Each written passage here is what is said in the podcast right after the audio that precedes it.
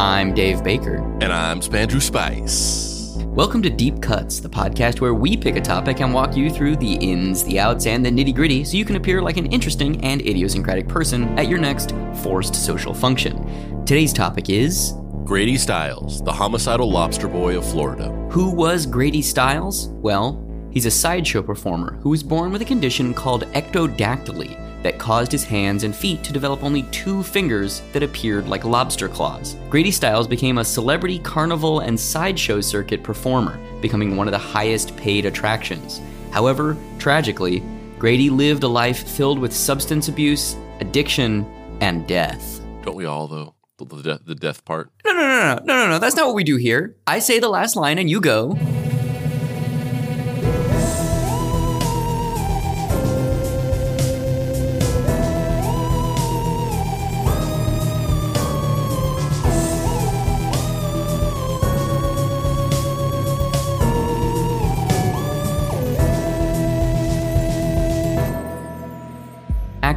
I am not part of the human race. Grady Franklin Stiles Jr. was born June 26, 1937. According to his father, Grady Stiles Sr., his family had a long history of ectrodactyly, dating back to roughly the 1840s. Grady Jr. was the fourth child of Stiles Sr. and his wife Edna. Capitalizing off of his own deformity, Stiles Sr. had taken up a life in the sideshow world. He would travel the country making money as an attraction in various carnivals and circuses. Roughly around the age of seven years old, Stiles Jr. was incorporated into the act. As trauma passed on from father to son, so did Stiles Jr. incorporate his own children into his act. He was married twice to the same woman and had four children of his own, two of whom were also born with ectrodactyly. They collectively performed as the Lobster family. Can you, before we look at these pictures, can you imagine that? Can you imagine that that trope or that stereotype that we see in movies or whatever, where it's like the kid who's like, "I want to go and be a dancer," and the and the dad's like, "No, no son of mine is gonna dance in one of those." One of those pinko stage discos or whatever. You're going into the family business. You're going to be a plumber like your father was a plumber and your grandfather was a plumber and your great grandfather was a plumber. But it's like being a lobster. It's like, no, Grady, you're not going to be an architect. No son of mine is going to be dancing in one of those pinko building discos. You're going to be a lobster like your father was a lobster and your grandfather was a lobster.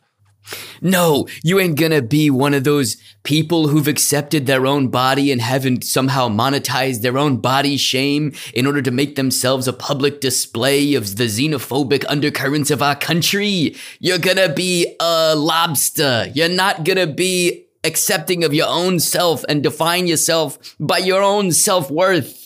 Instead, you're gonna display yourself for all mankind to jeer at, like we were meant to do. It's that trope of you're gonna go into the family business, but the family business is just like you're a freak, and not in like the circus sense.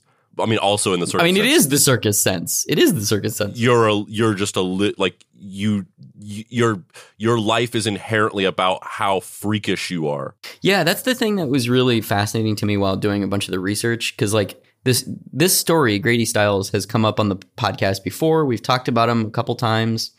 And I think he's like a little kind of like weird factoid in pop culture now. Like there's an X Files episode based off of him. Um, but the thing that's really interesting to me about this story, I think most people are interested in in it because it's a spoiler alert, it gets really dark and there's some murder. And also it's unusual because the protagonists are people that are involved in the like carny sideshow world and they all have these phys- physical maladies and i think there's an, an immense sense of voyeurism and um, body shame this weird like hierarchy of body shame where people like they either you know they they're curious innocently or more than often probably more like oh my god thank god i have all my fucking fingers unlike this asshole you know like there's a weird undercurrent of that all here but the thing that's really the thing that's really sad to me is the perpetual nature of this cycle that just keeps repeating. And like, I don't think he's a particularly reliable narrator. Like, we're going to see him talk later in a video clip, and he says some stuff that's like, who knows if that's true. Um, but there's a part of his act where he claimed that going back to the 1840s, his family had ectodactyly and they've all been car- carny sideshow people. Now, is there a increased level of difficulty gaining um, employment as somebody with a handicap or a disability, especially in times that are not now? A hundred percent. And I don't, I don't judge anybody for going into a line of work where they can are just trying to pay bills. Like that's not what this is. But I do think there's a weird undercurrent on both sides of this where it's people wanting to exploit these individuals who just look different than us and also there's a weird undercurrent in the family where they if I don't know this, but it kind of feels like he's trying to have children in order to make money off of this disease because they can't have a job. It's very difficult to gain employment otherwise. And I don't know if that's true, but that that's how it feels. Well, yeah, and I mean we're we're we're like two minutes into the episode and we're already getting into the heavy stuff, but it's similar. It kind of reminds me of what we've talked about on the show before multiple times with the Nasubi episode and just the general thing of like the weird symbiotic relationship between the exploited and the exploiters, where the exploiters create a dynamic and a situation where the exploited need something or desire something and they basically create a power imbalance where that person will start to want it and start to willingly do things that are like really demeaning, really exploitative, but it's because they've been put into the position where it's like, you know, you you you have ectodactyly, you have this fairly debilitating disability. We'll, what what the fuck else are you gonna do? Like we we'll give you money, we'll give you a life, we'll give you you know something that nobody else is gonna give you because you're a fucking freak. And then the per- and then that person grows up in that culture in that environment, and then eventually it's like becomes part of their DNA. You know, it's like and and as we're gonna get into it's it is very apparent that this stuff had a tangible negative effect on him and everyone in his orbit. It's not like they were like, "Yeah, I'm like a circus juggler and like I've trained and have this skill and then, you know, people watch me juggle and then I go home at night and I'm a well-adjusted, emotionally balanced person." And it's it's not like oh i have this condition and it makes working hard so this is how i make money but at the end of the day i've accepted who i am and i'm comfortable in my own skin and it's not my fault. This is a genetic condition and life is beautiful and i enjoy living it and i'm here to enjoy the amount of time that i have on the planet. That is not this guy's story. There could be that story for somebody with ectodactyly. This person is fucked up and a large portion of that comes from this cycle that we're talking about of like the trauma that is self inflicted and the trauma that is internally inflicted feeding itself. So here's some some photos of um, young uh, young Grady Stiles. One when he's probably about ten years old, and one where he looks like he's in his late teens, early twenties. Um, how would you describe these two photos? And can we get a brief description of this Hawaiian print jumper that he appears to be wearing at ten years old? Oh yeah, that's amazing. I fucking that's the greatest part of this. It's either a jumper or just like a shirt and a, and shorts that are just creating the illusion that it's one piece. But he's got this, yeah, he's got this Hawaiian patterned jumper shorts combo going on, and it's it's it's quite a look. I, I I I can't say I'm not jealous of this of this strip here. Yeah, so he's sitting here posing, um, kind of showing off his ectodactyly um, which is essentially like the thumb. It's your the hand. Everything is missing from the hand except for the thumb. Like the the intact thumb. Imagine the intact thumb of, of, of your hand, just kind of like floating, protruding off of your wrist, and kind of just free floating and then the other and then the other part of it is just the other side of his hand and his pinky. So it's just it's just like it's just those two things. And it's almost as if like the three the three fingers in the middle as well as the entire palm of the hand has just been scooped out of his hand. And it's just those two things. Like he's doing like a permanent hang 10 or whatever motion. And yeah the he also it also manifests in his feet where he has he has no shins, and so it's basically like his legs end in his kneecaps with like maybe ten percent of his shins, and the backside of his feet are like fused with his shins, and so he has like two toes or three toes and they also kind of from a distance sort of look like lobster claws but they really aren't. They're they look more like they're just like sh- the back of your foot is fused with your leg. Um, and his and his legs appear to be permanently almost kind of in like a sitting cross-legged position Yeah, they're kind of they're kind of curled inward um, from his knee. They taper down, get like smaller and smaller, and kind of curl curl backwards. So I guess I could see how you could say like if you put his legs together, it kind of almost looks like a lobster tail. Um, and then this this uh, fourth photo here is a, a photo that's taken at a sideshow event with hi- him, who's now probably in I don't know late forties, early fifties, and uh, his two of his four kids, the two that have ectodactyly, one of his daughters and his son. Um, And this and this photo almost looks. I mean, if you didn't know like the the back, backstory, this photo almost looks like adorable. Like if if you didn't know the the truth about these this guy, it's like oh, this family, and they're all they're hanging out in their in this culture and community that they've built, and the the the little kid is sitting on on Grady's shoulders, and Grady's kind of like smiling, and then the kid's like looking down at him and smiling, and you it it almost is like oh this this family it's so it's it's such a joy but but you know but you know the truth And then this uh, this last one is almost like a playbill. It's an image of uh, Grady and his daughter standing, sitting, sit, both sitting next to each other. Um, they both have ectodactyly, and the the, the poster says um, the Lobster family, the fourth and fifth generation, and it's been signed by Grady Stiles.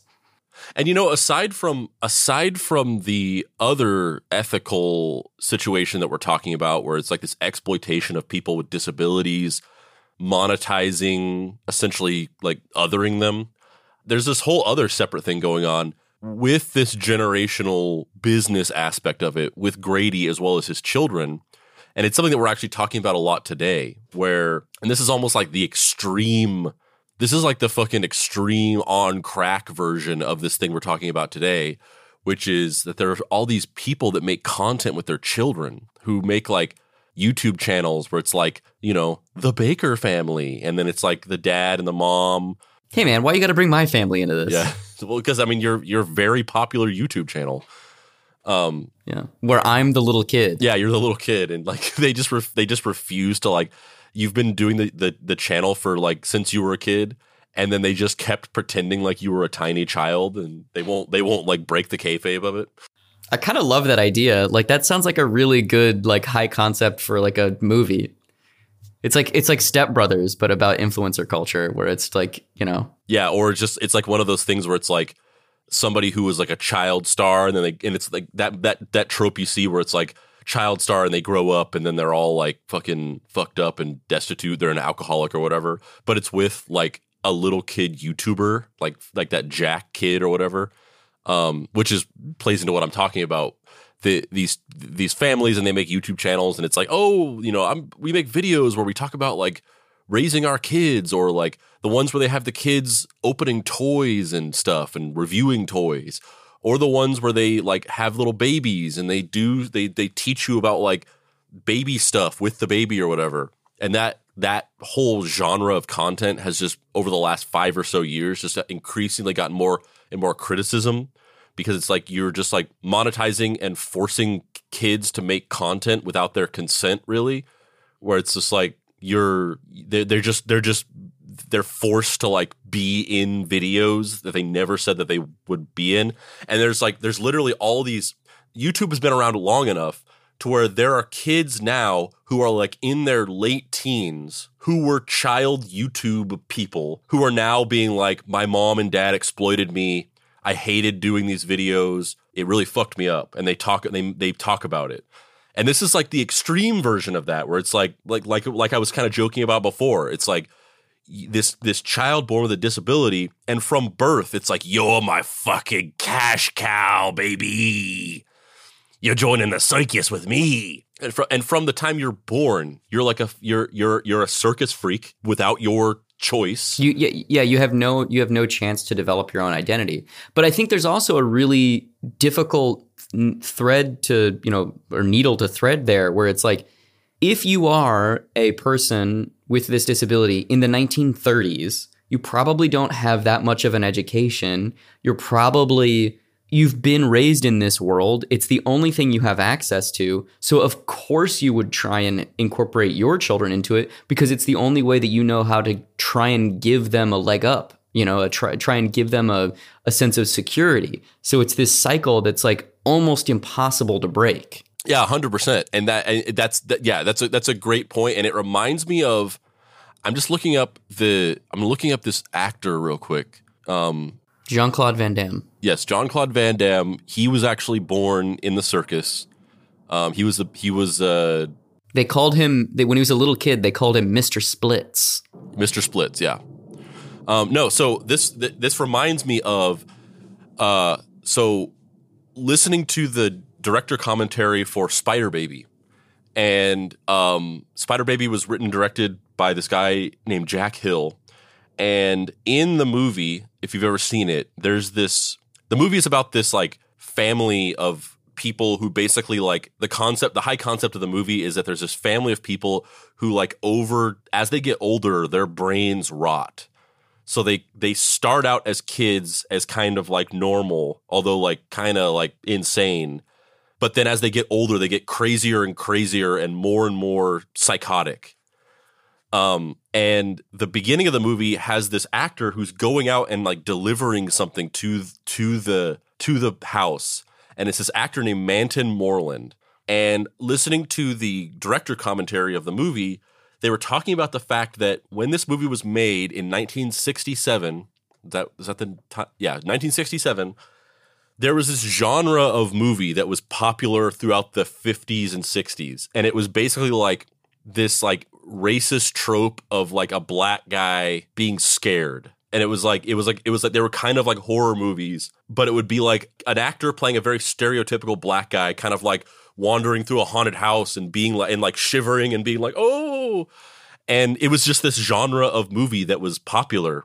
And there was these actors who were like known for being that type of actor. They were like they were like they had a name. I forget what it is. I'd have to listen to the commentary again but they were like you know they were like they had there was like some phrase for this like black guy being scared in movies trope or whatever and this guy Mantan Moreland was one of these actors. He was like he was like he got a lot of work playing in these movies, but in the late 60s these movies fell out of favor because it was seen as racist. It was seen as this like regressive trope.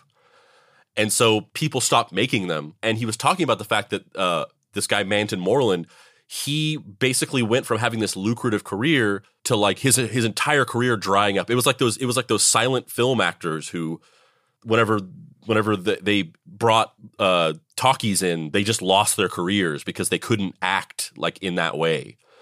They were like silent actors, and when they had to talk, it was like, oh, you you you can't do this.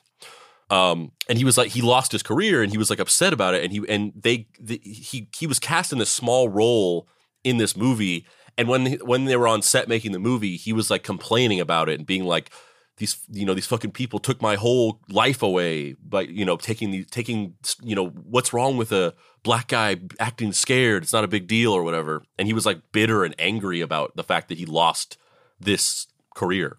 And it reminds me of that where it's like the this this oppressive system creating a dynamic in which you become dependent on exploiting yourself and then it becomes hard to take it away right because I think we could probably all agree that that was probably a good thing to stop making movies like that. I mean, it probably wasn't like it wasn't the worst trope in the world, I guess, compared to like blackface or like other types of stereotypes against black people, but it was still like not a great thing.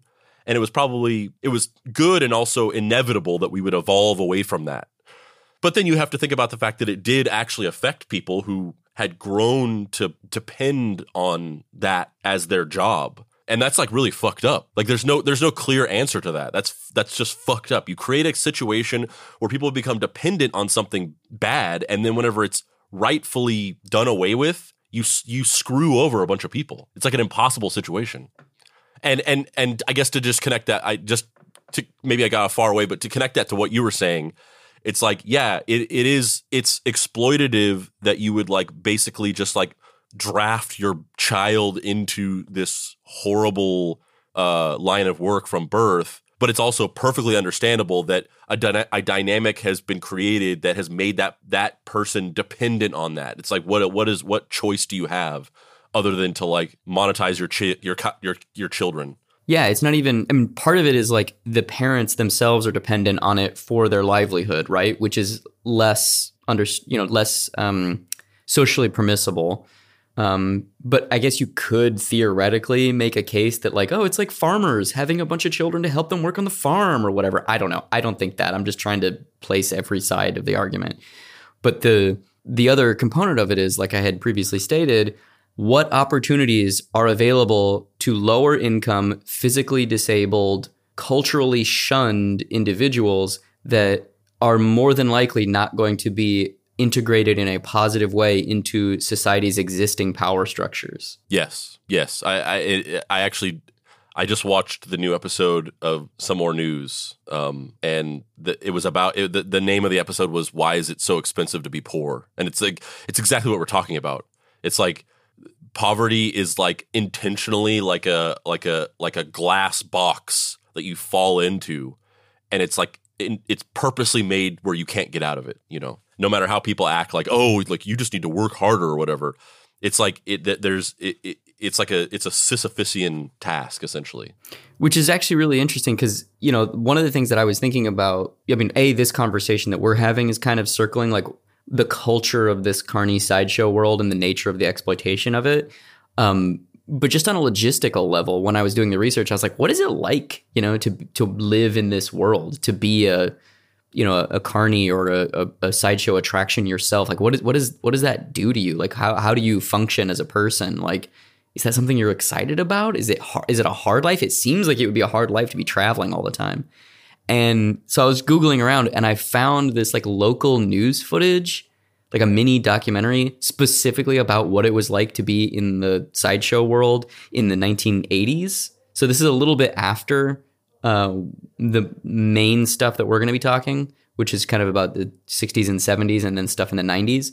But this 80s footage of what it's like to be in a fucking uh, sideshow is crazy. It is surreal. Like it, it literally looks like another world. Yeah, I mean, and what what else do you do? I guess than create your own little mini civilization. Whenever whenever you've just been shunned, you know, from all society, and just not even just shunned, but like by default, your existence is like you are not like us. Like your your whole job, your whole life is is surround centered around that fact or that con not that fact, but that concept. Yeah, you let's let's watch a clip of this because we can talk more about it because they literally have like one of the girls, her one of the women's sideshow act is just answering questions about herself. Like she's not performing. People are just like, "Have you ever like had sex?" It's crazy. Long tired days long. Hold on, before we even watch this, I just have to say I loved that little opening splash. The little like the the, the, the like tracking getting yeah, getting and the, itself and the, and the little logo, the key video or whatever. That was that was that was amazing. Long tired days, longer nights, waking to midway noises, fast food smells, crowds, heat.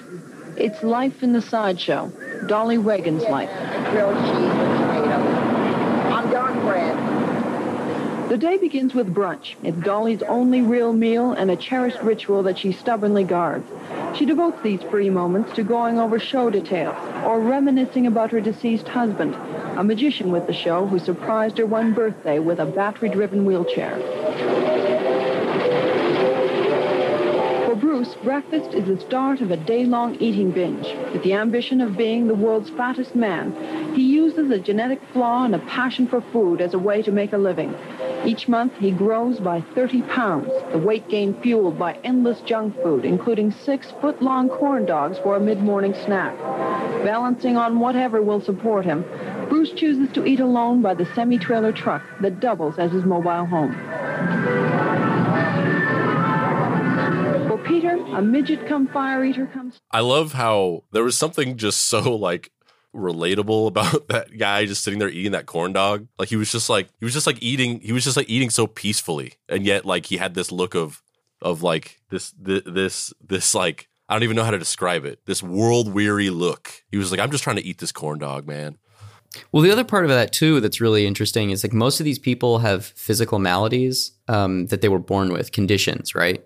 And his, they say, you know, he has a he has a, a uh, some sort of dietary condition or metabolistic condition or something, but they don't say what it is. But that guy is the only one that's coming close to choosing to be in this life. You know what I mean? Like you don't wake up and eat six It's fucking, corn dogs It's fucking carbo loading. dude like that is so intense and that's got to be a brutal life eating that much cannot be fun Yeah. Yeah. I mean, they, they, they talk about that whenever they have, even for like the short stints, whenever actors like gain weight and stuff for roles, they're just like, yeah, like having to like eat that much food is not enjoyable. And they're just talking about for like six weeks or something. it's and and you know like what what is that guy's background that he woke up or you know things happened to him in his life and he ch- he's like i'm gonna try and become the world's fattest man that is like there's there's so much to unpack there Egg trainer, the sideshow has been his life for three decades. His real love, he claims, is show business. This morning, he focuses on the midway, gauging the growth of the crowd, waiting for Dolly's arrival at the tent, and showtime. I would like to, if possible, have a moment of your time to explain to you about some of the unusual people we have. Miss Dolly Reagan, pictured up behind me right here over the doorway. Dolly's for real, not masquerading or made up for this occasion. She is not going to turn to stone before your very eyes. Now, that would have to be a trick, an illusion, and we don't have those My legs here. are the worst. The bones of my legs are very hard. They're very so this this woman dolly reagan um, my legs were to break. Appears to be maybe a little person who has some sort of congenital bone disease she was pregnant with which she's explaining right now of her fever, I took calcium from her body. And my dear friends, I got too much calcium. How, did you actually get involved then with uh, the sideshow? I was already 23, an adult, and I was selling tickets for the Kinsman Club, anything to make a buck. All these carnival people kept coming up to me. I didn't know that I had been the subject, you know, that they wanted me on the show. They come up to me, yak it with me, you know, talk to me, kibitz with me. I kibitz back with them. And uh, pretty soon my girlfriend was wheeling me down to the sideshow, and I'd never been in one before, scared. And I said, what are you doing? She says, you're being offered a job. Would you like to ask me any questions?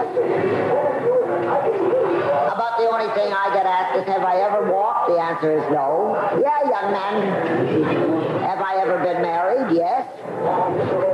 Children are... Uh, Has anyone ever loved you? Yeah, that's what, and that's kind of what I was saying earlier. Of like the you know by the 1980s, people weren't like throwing rotten fruit and jeering at people who just simply look different than most of us. Um, but there's now like a polite level of xenophobia happening where it's just like, so have you ever like had sex? Like it's so weird. It's so weird. Yeah, and it, it, it like obviously this would not fly today, but it kind of reminds me of when you hear any like I don't know if you've ever ever heard this or seen this or whatever clips or whatever, but like anytime any porn star ever goes on a podcast, that's just it just it, it's literally just them being like, "How many dudes have you fucked at the same time?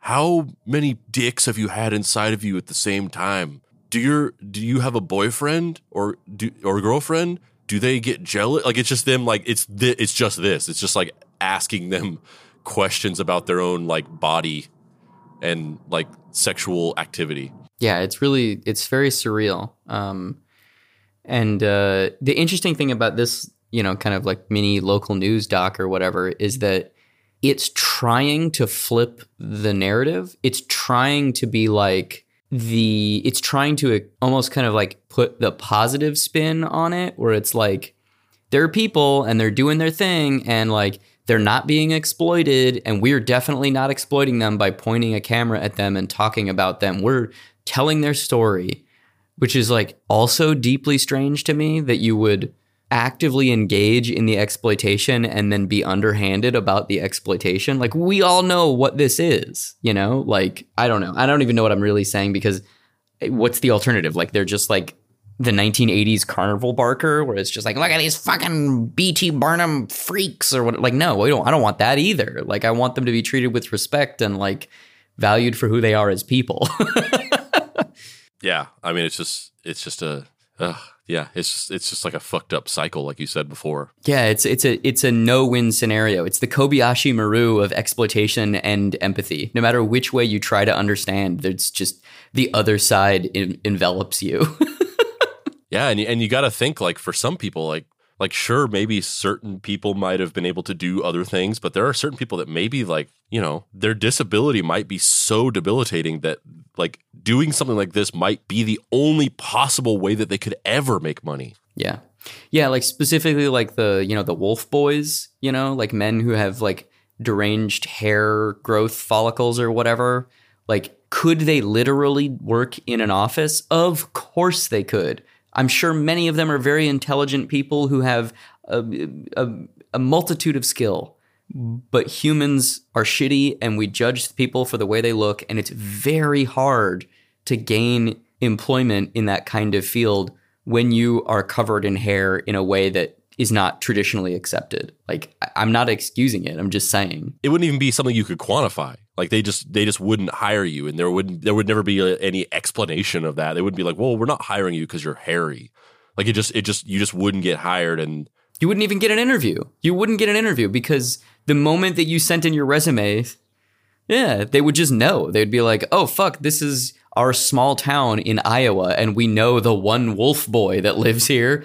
I don't want to deal with that. Fuck that. When not touring the country, Grady Stiles and his family were nestled in a quiet home in Gibsonton, Florida. Gibsonton had evolved since it was initially founded. During the time Stiles Jr. lived there, it had become a respite for circus and sideshow performers alike, especially during the winter seasons. Complete with local businesses fully equipped for little people, even calling itself home to the world's tallest man, Al Tomaini. The town was a bustling oasis for people from unconventional backgrounds. So, this is an excerpt from the documentary uh, Carnivals, and it is two characters, uh, two characters talking. Um, one is called the Fat Boy, and the other is called Lobster Boy, as we know Grady Stiles. Uh, what did you used to say? He says, I don't consider my, I, said, I used to say, Paul, why don't you act like a human being? He said, I don't consider myself in the human race. Right.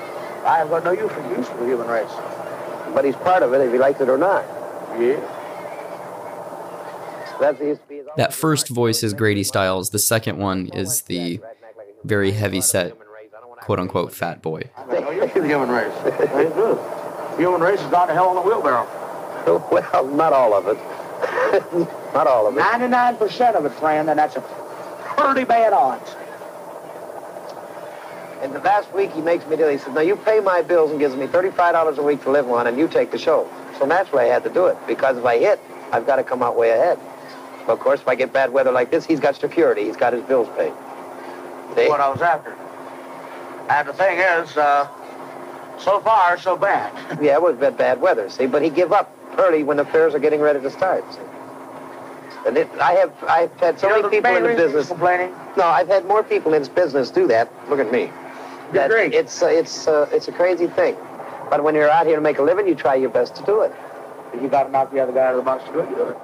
So that, that's Grady Stiles talking, and he's kind of got this Midwestern kind of lilt to his voice, and and frankly seems he seems like kind of like an upbeat, fairly positive kind of guy. You know, he's just kind of like I'm just trying to pay bills. I'm just out here just trying to pay bills. The box to get it. Well, I didn't know I was. The thing that's really fascinating about this is Believe me. You almost caught me in Auburn, Indiana. I, you know, I, watching it for the first time, I found myself You didn't even play it, but you knocked me out of it. As- Well, it's... uh, watching his hands move because they don't move in the way that a that he, because of the ectrodactyly, his fingers are jointed in the opposite direction that uh, humans' fingers are normally jo- jointed, and and then I started feeling bad because I was like really zoning in on his hands. And I was like, oh man, maybe, am I like, am I just as bad as all these people that like paid to come like gawk at him? Like, this is so fucked up that I'm like falling into the same emotional like othering thing. And then I remember that he's a murderer and I didn't feel too bad. yeah, it's like oh yeah, he he killed multiple people. Super fucked up. Um, did you have any observations or takeaways from that video? Yeah, I mean, I just the thing I said before, which is like you, you don't watching that, you don't like this doesn't seem like the guy who's going to end up like when you read the story, you just imagine this dude as like a hot-headed, just like angry, like bastard, and he doesn't come off that way at all. He seems just very. He almost seems like very well adjusted for somebody who was born into a circus sideshow family and forced into this this lifestyle. However, all was not as it seemed in this quiet little town, boasting a population of just a few hundred, because behind closed doors, away from the curious prying eyes of customers, Grady Stiles Jr. had a dark side. Fueled by alcohol addiction, Grady was wildly abusive to both his wife and his children. Despite the seemingly docile appearance of the wheelchair bound young man, he possessed a disproportionately strong upper body. He would tackle his wife, knock her to the ground, and punch her and strangle her. He was also obsessed with the act of headbutting, which he did both to his wife and his children repeatedly. On one occasion, while assaulting his wife, his daughter Kathy attempted to break up the fight by wheeling Grady Stiles Jr.'s wheelchair in between them to attempt to separate them. However, this was a tragic mistake for the pregnant woman. Stiles's fury became refocused on her, and he beat her so badly that she prematurely went into labor, delivering a child that died soon after. Well, every every bit of empathy that was built up over the last almost an hour just topples down like a house of cards. Like and in like the most palate cleansing paragraph of all time. Like that's just that's so much fucked up focused into one paragraph. Like I kind of the thing that obviously the thing that's really traumatic there is that he beat his daughter who was pregnant so bad that she was forced into labor and the baby died. That's really fucked up. But the thing that's I don't know why it sticks in my head is I just cannot imagine being headbutted by my father. Like if my dad headbutted me, I would I it's so surreal. Like I you know, like I I can't really imagine like my specific father hitting me. He would never do that. But like I can imagine being hit by a father. Sure. Headbutting? I don't know why. I just can't wrap my head around being headbutted. Yeah, like that's headbutting is like a very aggressive fight move that you do against some guy at the bar or something like that. Like it's also just like weird. It's just like it's like not something that you see in real life. You know what I mean? It's like something that like Jackie Chan does to get out of like a terrorist stronghold. It's really weird to me. And this will come back later. Put a pin in this. The idea of smashing things with your head might be a genetic thing uh, in their family, maybe. I'm not sure. You might have a mental picture of the Stiles family living in a destitute scenario, constantly scraping by. However, that doesn't exactly seem to be the case. Grady Stiles Jr. was one of the most famous characters in the sideshow circuit and was very well paid, with some reports saying that he pulled in close to 50 to 80k per season, which, you know, in the 1950s and 60s money is a pretty good paycheck. Holy shit. He's paid better than a lot of people now. Yes, yes. Like the I think the average meet the, the or the the median yearly income is like 37 grand or something like that or maybe it's lower than that. Maybe it's like 30. Despite having a life in the sideshow business, it doesn't seem like Grady Stiles' life was devoid of love, as you might think. His first wife, Mary Teresa, joined the carnival at the age of 19. They fell in love, and he reportedly was a warm and compassionate partner until he started drinking. As of 2019, where the median income in the United States is 31 grand a year. Drinking brought out a dark side in the man. He became verbally abusive at first, but that quickly evolved into physical assault. During their time together, they had three children, two of which had ectrodactyly. They got divorced after an abusive altercation where Grady shoved Mary over, ripped off her pantyhose, and forcibly extracted a contraception device from her body. That is so intense. Yeah, this is like this isn't just like oh, this guy who we're talking about who faced a lot of struggles also was just kind of a, was was a piece of shit. This is like this guy is like one of the worst pieces of shit you could ever know about. Like this is this is fucking extreme. Like I'm not going to lie, what he literally did I toned down the language because I was a, like, this is Yeah, yeah, yeah. We, we we don't. There's no need to go into the graphic details. Like we're not like a fucking true crime podcast. or Exactly. whatever. But, That's but why I I get, was get, like- I get the gist. Yeah, we uh, you, we all know what's happening there. Um, but just know that that's the toned down language version of it. Like I can't imagine living through that. Like that's got to be just so surreal. Donna Stiles, one of his daughters, was looking to get away from this scenario at her first opportunity. She hated her father and knew just how dangerous the situation truly was. However, there was one problem.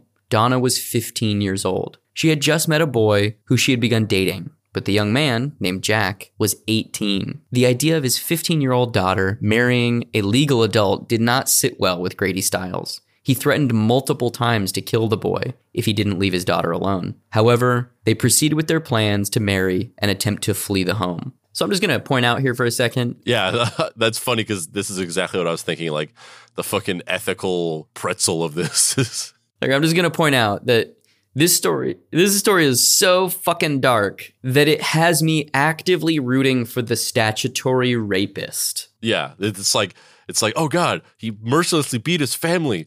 Oh Jesus, he like did this horrible, basically sexual assault act on his own daughter. Oh god. Oh, but like he's really against pedophiles. Okay. Uh, like it's it's like this weird little like it's this weird little quirk in this But story. like that's the thing. It's like it's in the 19 fucking 70s or 60s or whenever. Uh, I think it's 78 is when this happened. Like, are we really saying that like the ethical boundary of like an 18 year old should definitely not sleep with a 15 year old when she's gonna die in this house? Like hundred percent, he's gonna fucking kill her. So are we really like? I mean, it feels really weird to be like that 18 year old is really doing a good job saving the 15 year old by marrying her. yeah, it's the the the trolley problem or whatever. Yeah, it's it's very surreal and super fucked up. If you had the choice between uh, somebody getting murdered by a maniac or like I guess being groomed by like that that's a fucked up that's a fucked up choice. It's really fucked up. But like, is it really grooming in this scenario? I don't know. Like, also it's Florida. So like, who the fuck knows? In 1978, you could probably like marry a nine year old in Florida, and they were just like, cool, bro. Like Florida, Florida's built different. We'll pay for the wedding. The state will pay for the wedding. Yeah, like We never do this. it's so crazy like doing the doing the research for this episode multiple times i was just like this has to be the craziest thing in this story right and then there would just be something else that was even crazier Yeah, and it's almost like it's almost disappointing how normal he seems when in those interviews. Because you read these stories and you, you just want you want this guy that's just like the fucking bah! like you just want some fucking screaming maniac, and he's just like, yeah, you know, you just uh you just get along in this business. but that's the thing though right is like that persona has to be a carefully orchestrated front in order to put at ease people that are coming to see him you know Yeah, yeah, yeah. I mean that yeah, that that and that makes a ton of sense. It's like not that this is true at all, but the whole point of his existence in in this career is like you are this weirdo freak thing. And so, you know, a lot of people probably in that same in the for in this for the same reasons they find it fascinating, they also probably find it scary or like this person might be like dangerous or like they might hurt me or something like that. So you have to like you have to compensate for that in your personality and be very very disarming. you have to figure out a way to build empathy, right? Because people are there to look at you as non human. So your superpower needs to be, oh, I actually can make a connection with just about anybody. Um, the problem being, apparently, as soon as alcohol entered his system, which he was obviously using as a coping mechanism for all of the internalized trauma and shame surrounding this condition that was not his fault, and a life of having the identity of being a lobster boy, like it's my heart goes out to him on one level, and then all of the horrible things he did, I'm like, oh no, fuck this dude. Yeah, yeah. I mean, it's just no matter what your defense of these things are, like when you see those when you see those interviews, it's like these people don't seem happy. Like you can't you can't argue with that. It does, doesn't seem like they're they're doesn't seem like they're, going through a great time. Doesn't seem like their lives are that great. It's not exactly clear what happened next. There are conflicting reports. But surprising to no one, it didn't end well for Jack. Grady Stiles either went over to Jack's house to see him or invited Jack over to his house under the pretense of giving him the blessing to marry Donna. All that matters is ultimately, Grady Stiles Jr. killed Jack. As the sound from the shotgun blast rang out, Grady said to Donna, I told you I would kill him. It's like what the fuck? I, I know, dude. It's like that's like that's like from a movie. The case went to trial, and the defense attempted to bilk pity from the jury by positioning Grady Stiles Jr. as the victim because of his rough life and that it had warped his mind. Well, listen, I, I may I may just be a poor country lawyer, but it seems to me as if in reality my client is the victim. Sure, they mercilessly beat and headbutted their family on many occasions, basically forcibly aborted his own daughter's child, murdered a innocent young boy who, let's be honest, was probably a pedophile. But but if you really look at it from my point of view, it's like they murdered him, but he didn't die. Anyway, let's just let this guy go. I love the idea that it all ends with like, look, I ain't no fan of pedophiles, but there are legal means by which to have them disciplined. We should not be killing the pedophiles. So I think we should definitely let him go because he killed a pedophile. So fuck it. Fuck it. It's it's Florida. It's Florida 1978. Fuck it. Fuck it. It's Florida. 1978. Star Wars has just come out. Pedophilia, that shit's got to go. I did crazier shit than this on the way to the courthouse. the, the lawyer just like outs himself. He's like, I I organized a bum fighting uh, blood sport kumite today. Six people died today. Like I like I rushed it. Like I was like, "Oh shit, I got to get to the courthouse. Let me do this real quick." I did the whole thing where you know they they had the guy's head was covered in blood, and then they looked up at me and my gold throne made of human skulls, and I had lifted my hand, and then I put the thumbs down. I was gonna give him a thumbs up. I was gonna give him a thumbs down. Kill that bitch. And then I got my car and I came here. And then I got in my car and I came here. As you can see, my tie, little blood on it. That was from what that was from from when the the head got ripped from the body and sprayed from that arterial vein. Little little fleck of blood got my tie. In the end, Grady Stiles Jr. was convicted and sentenced to 15 years of probation. He fucking shot this dude with a shotgun. He shot him with a shotgun. Well, I might just be a poor country lawyer, but I fucking did it, bitches. with a shotgun, multiple witnesses. and said and said the words I told you I would kill him, which by de- by definition makes it premeditated murder. Like he literally said the magical key phrase which makes it premeditated murder. and they were just like, ah, nah, uh, fuck it, uh, probation. So the interesting thing about this is one of the main reasons why they gave him probation, which was to be served out on house arrest, is basically because they didn't think that they were going to be able to take care of his medical needs in prison. Um, they they were worried that he was going to die on their watch, and they would like basically be open to a lawsuit, which is like, who's going to sue him? His family hates him. Like, the fuck? But they specifically didn't want him to be in uh, a prison because they thought he was going to die. Not not just because of the ectrodactyly, but because he had other health issues as well. Because uh, he wasn't taking good care of himself because he had all of this internalized shame and trauma from everything we've been talking about, um, specifically like drinking alcohol and stuff. Um, so this is where things get even crazier. Listen, I may just be a poor country lawyer, but it seems to me that if this fella here goes into your prison and then he dies, most likely within the next couple of months, I feel like you're going to get sued. Probably by me, the poor country lawyer. I really need more money to run my illegal bum fighting space hell kumites. I'll tell you about Space Hell later. That's a whole other thing. So here's where things get even fucking crazier. Uh, he's on house arrest, and somehow he and his ex-wife, Mary Teresa, start talking again. She's just recently gotten divorced from her second husband that she had another son with. They get back together. That sucks, dude. It's so fucked. I mean, The that just cycle of you trauma makes the mind real. the cycle of fucking trauma, man. The cycle of trauma. So they get remarried. Things are good for a little while. I think they have another kid during this time period. I'm not quite sure. Some of the reports saying were saying that they had a fourth kid not during this time, and some of them, some of the stuff I read said that they did have one. I, I'm not sure exactly when they had their fourth kid. Um, they're living together again. Things are good. He's like on best behavior because he's just like, sorry, I killed your boyfriend, Donna. And then he starts drinking again because he doesn't have anything to do because he's just in his house watching TV all day. And then things start getting bad and he starts sexually assaulting his wife a lot. Like a lot. Like it's, I didn't even write out what he did because it just, just picture bad stuff, not good things happening.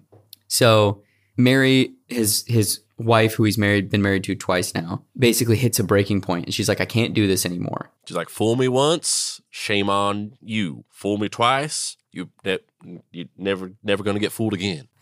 Fool me twice, I'll marry you, and then go to my son, Harry Glenn Newman Jr., aka the Human Blockhead, who also was a sideshow performer. He had an act where he would slam nails into wood by headbutting them. Full circle, headbutting's back. Live by the sword, die by the sword. live, live by the headbutt, die by the headbutt.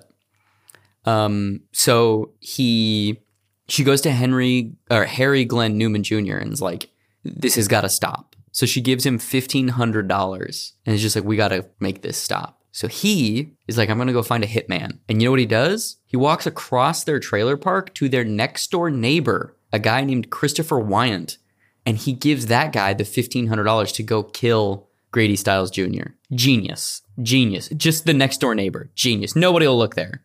And he's like, he's like, uh, uh, let me let, let me just ask you one question before I before I respond to your request. Are we in Florida? Uh, yeah, I'll do it. So one night, Christopher Wyant went into the trailer. Uh, Grady Stiles was watching TV. Christopher didn't say anything to him, just put a gun to the back of his head and shot him twice in the head. He, he murdered him just like straight up. The police very quickly figure out what the fuck happened and arrest Mary, her son, Harry, and Christopher Wyant. Um, and now uh, I'm going to have you, Spandrew, read a newspaper article published. This, this, this all happened in 1992, by the way. Uh, I'm going to have you read this newspaper article that was published in the Florida Tribune in 1994. So this is the, this this second murder has now happened. It's been two years in the making that they're going to go to trial, and this is the article that ran in the Florida Tribune. Although he was murdered nearly two years ago, the spirit of Grady Stiles Jr. was very much alive in courtroom six Thursday, and it was a chilling portrait. The carnival sideshow performer known as Lobster Boy woke up most mornings and started pouring double shots of Seagrams, his mood growing more bitter by the drink. His daughter, Kathy Berry, testified. He lashed out at family members with his claw like hands. He was like Satan himself, very cruel and cold hearted and sadistic, she said. For much of Thursday, it seemed as if the dead man were on trial. One by one, relatives took the witness stand and summoned their worst memories of Stiles. Yet it is his wife, Mary Stiles, who is on trial on first degree murder charges. Mrs. Stiles contends she hired a neighbor to kill her husband because she couldn't take the abuse anymore. In a much anticipated ruling, Hillsborough Judge William Fuente decided Thursday that the defense could not use battered wife syndrome as a legal defense. The ruling came on the eighth day of the trial and appeared to squash any hope the defense had for putting on expert witnesses who would testify about the effects of the syndrome. But later, Fuente said he would reconsider the issue and make yet another ruling this morning. Defense attorney Arnold Levine has crafted his legal strategy around portraying Stiles as an abusive drunk, and family members who testified Thursday substantiated such claims. Mrs. Stiles, 56, clutched a tissue as she listened to her children recount tearful stories of their home life. Berry, Stiles' daughter, said her father slugged her one night when she was seven months pregnant, sending her to the emergency room, where her baby had to be delivered by cesarean section. During the summer, the Stiles toured the country on the carnival circuit. Stiles performed as Lobster Boy, and Mrs. Stiles helped operate the 10 in 1 show, which featured the human pincushion, the blockhead, and Burmese pythons. Stiles also owned a Gorilla Lady illusion act and an animal oddities sideshow. Family members say his behavior worsened when the carnival circuit ended in October 1992 and they settled in Gibsonton. He drank buttermilk to soothe his stomach, raw from pints of alcohol. His murder was plotted by Mrs. Stiles and a son in late October or early November 1992. In order to claim she was acting in self defense when she arranged her husband's murder, Mrs. Stiles must prove she was in imminent danger at the time of the crime. Prosecutors Ron Haynes and Sandra Spotto pressed relatives to recall specific acts of violence by Stiles on the day of the murder, but the witnesses couldn't recall any. On the day of the killing, Stiles accompanied his wife and teenage son to East Lake Square Mall for Christmas shopping. Donna Miles, the 31 year old daughter of Stiles, recounted how her father shot her boyfriend in Pittsburgh in 1978. Stiles, who was 55 when he was killed, was convicted of the murder and sentenced to 15 years of probation. His probation was nearly expired at the time of his own murder in 1992. Miles, a long haul truck driver, said she begged her mother to leave her father. She described her mother's appearance as very run down, nervous, and scared in the weeks before Stiles was killed. Ultimately, Christopher Wyant was convicted of second degree murder and received 27 years in prison. Harry Newman got first degree murder and a mandatory life sentence. Mary got manslaughter and received 12 years.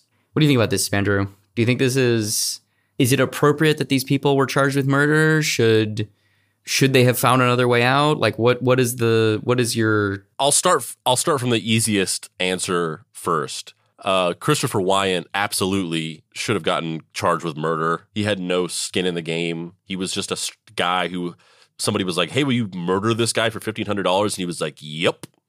Like he like he he has nothing to do with the internal logic of this family. He he just a he's just a guy who agreed to murder somebody for fifteen hundred bucks. Um, for, as far as the rest of it goes, it's and I don't think I'm I don't think I'm being uh, controversial in saying this. It's very hard to sympathize with Grady Stiles and feel bad for him for getting murdered. I mean, you can feel bad for him for the lifetime of generational trauma that he inherited and the horrible life that he lived and the way and the things that probably led him to be the way he was, but you know, at a certain point, you can't just like when you're like violently beating people and killing people, sexually assaulting people, you can't just be like, "Oh, but it was because of his trauma. It's hard to sympathize with him. Bordering on, I don't sympathize with him at all. So I, I, I, guess I don't. It's hard to say because I don't really. If they had gotten off, if the if the if the court had sympathized with them and Mary, at least Mary had gotten some very lenient slap on the wrist, I don't think I would be mad about it. But I also don't necessarily know if I feel like I am confident in saying that I think she should have got off with it. But if if the court had sympathized with her, I wouldn't. I, I think that would be a fine outcome. Yeah, the this again is a Kobayashi Maru of impossible scenarios because I can relate to two out of the three people, and even Christopher Wyant to a certain degree. I I don't know the situation there. Maybe he was dispassionately like, "Fuck yeah, killing is cool. Let's do it." But he was neighbors with these people for years. Like, there's no way he didn't know what was happening. And maybe this was him being like, okay, I'm gonna help you guys out of this really bad situation. It's it's really hard for me though to be like, there was no other way. You couldn't have just picked up your shit and left. Couldn't have packed your kids in a fucking car and just driven somewhere. You had to murder him. But then again, as we've seen, these cycles are so repeated and locked in.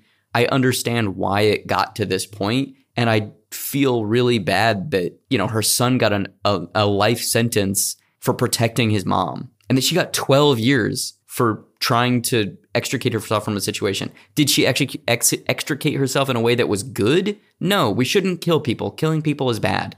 But also, I think it's understandable why she would do that, considering how he abused her. Like, even if she doesn't have in, an immediate danger to her life that's like he's running at her with a knife, he forcibly extracted contraceptions, contraceptive devices from inside of her with his hand. He's a monster. Like, fuck that dude.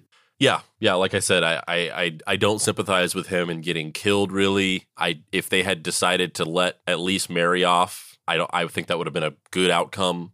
Um, yeah. Part of me is like, yeah, what you know, uh, if you if you really just didn't want to be in the situation that badly, uh, why didn't you just leave? But I think that that's like that's the thing that a lot of people say is like, why didn't you leave? And it's a little more complicated than that, you know because you know I think I think any person any any abusive person who gets murdered by their abused partner I think if they were given the choice between letting their partner leave or dying, they probably would choose letting them leave. But I don't think they ever really fully think that it's going to go that far. I don't think they ever think that they're going to get killed.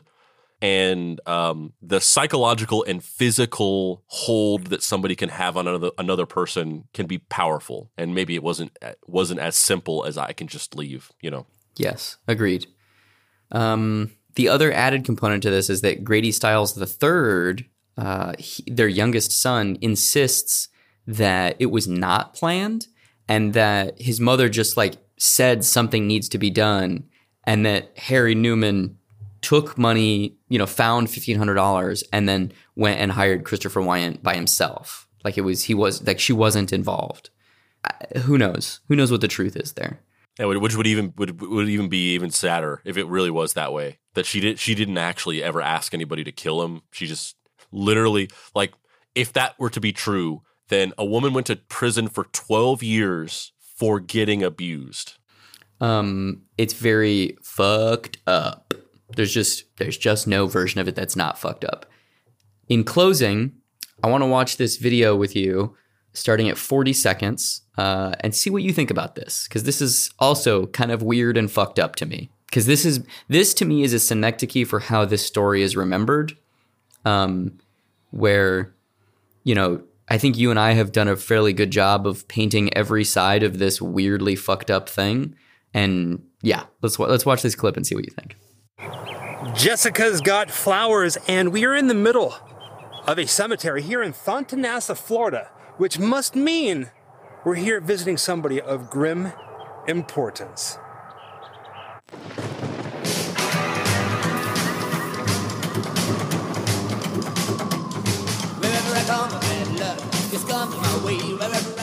That's totally the rockabilly music of the guy who's hosting this video. If you're not Yeah, putting that together, A hundred percent.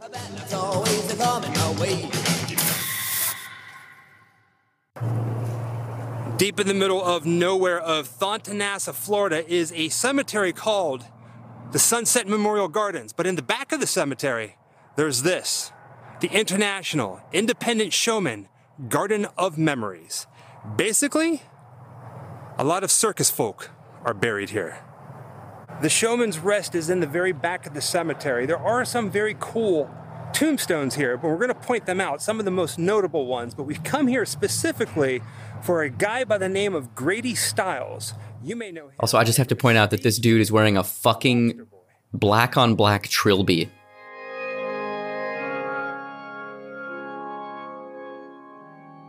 Because the Showman's Rest is rather small, it was fairly easy finding the final resting place of Lobster Boy, Grady Stiles. It's not too far from the main path here.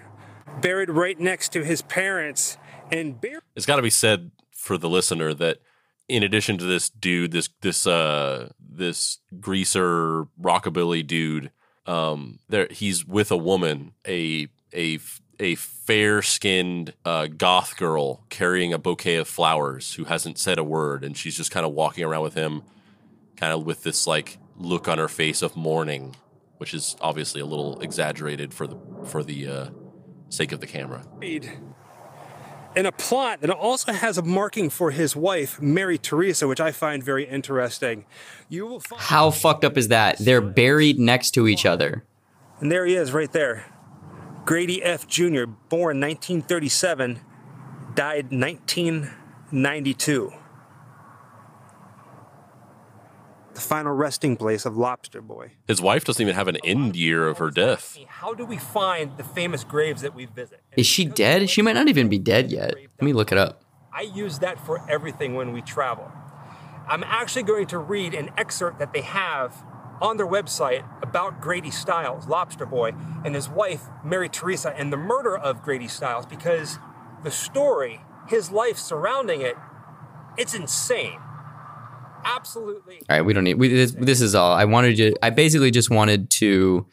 She died November twenty seven. Oh no no no no! That's him. I think I think she's still alive. I think that's why there's no uh, end date there. Maybe I'm not sure. So she's just still alive, and just like her grave is just waiting for her. Like what? Or or or is it that they had that grave before and they just like couldn't afford to change it or something? Maybe. Yeah, I don't know. I, I don't know. I, I don't know if she's still alive. That's the thing. I'm not seeing an answer because all of the Wikipedia articles and shit are about him. You know what I mean? Well, she definitely was alive in 1999 because she was on a TV show about it. I don't know. I don't. I don't know if she's still alive. But yeah, uh, that to me is fascinating. Watching that guy making content out of uh, the exploitation of Grady Stiles, the Lobster Boys gravesite. Even when he's dead, he's still being exploited. Yeah, and it's also that thing that those type of people uh, do a lot, where they just like weirdly fetishize like horrible people. It's like people who are just like are obsessed with Jeffrey Dahmer or the Night Stalker, and like you know, I'm I'm interested in serial killers like any person is, but like the people who are just like oh like Jeffrey Dahmer, he, like people who like like think that like who like worship them, like who worship Charles Manson and like wear shirts of him and shit and call him Uncle Charlie and all that. Like it's people like that. It's like really weird. Yeah, it's very, it's deeply disturbing to me. Um, I think my final thoughts on this subject are normally, even if it's a hot take, I feel like you and I come down on one side or the other of whatever the subject matter that we're talking about is, whether somebody was wronged, whether somebody was fucked up, or whether, you know, the the story itself has a happy or sad ending or whatever. Like I feel like there's usually some version of we are able to come to a conclusion, a definitive point, or a underlying message, or a or big a greater meaning meaning uh, for this story. And I think ultimately mine is for this specific case that the cycle of trauma and exploitation is so convoluted and Ouroborosian. Is that a word? I don't know.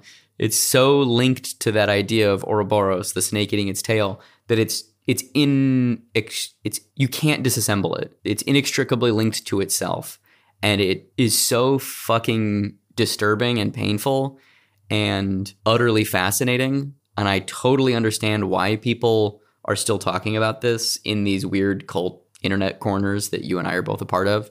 But I also find it deeply strange that he's not viewed with a little bit more admonishment. Um, yeah. What are you? What are your thoughts, Spandrew? Yeah, I, I mostly agree with what you're what you said, and ultimately, I guess my final thoughts on it are: well, I might just be a poor country lawyer, but this situation is fucked up, and I don't have the philosophical equipping to really unpack it in a way where I can definitively say one way or the other what my final stance on it is. On that note, I'm Dave Baker. This has been Deep Cuts. Uh, if you'd like to find me on the internet, you can do so at heydavebaker.com. Although, I'm not going to lie to you, all my books are set to sold out because I currently am living in France, baby. So if you want my books, you got to go to Barnes & Noble or your local comic book store where you can pick them up. Uh, And he could have left his he could have left his books with me, and I would have fulfilled all of the orders. But he didn't fucking think of that. I literally didn't think of that until like the day I was getting on the plane. Or I think no, it was the day I, I think it was the day I landed in France. You texted me that. And I was like, fuck, why didn't I do that? That was fucking stupid. Anyway, uh Spandrew Spice, where can people find you on the internet? You can find me sitting down on a curb and just slowly, contemplatively eating a corn dog, one bite at a time.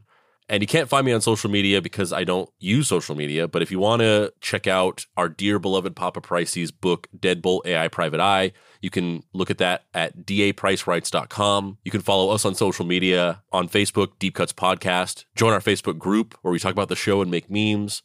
At the Deep Cuts Podcast Facebook group, you can join our Bitly server where we talk about the show, make memes, and talk about other things. Bitly.com slash Deep Cuts Discord. You can follow us on Instagram at Deep Cuts Pod. You can follow us on TikTok at Mystery Treehouse. You can go to our website, uh, deepcutspod.com, click on the shop. You can buy hats and shirts and all that kind of stuff. You can buy our uh, Mystery Treehouse Junior Sleuth shoulder patch. And that is that.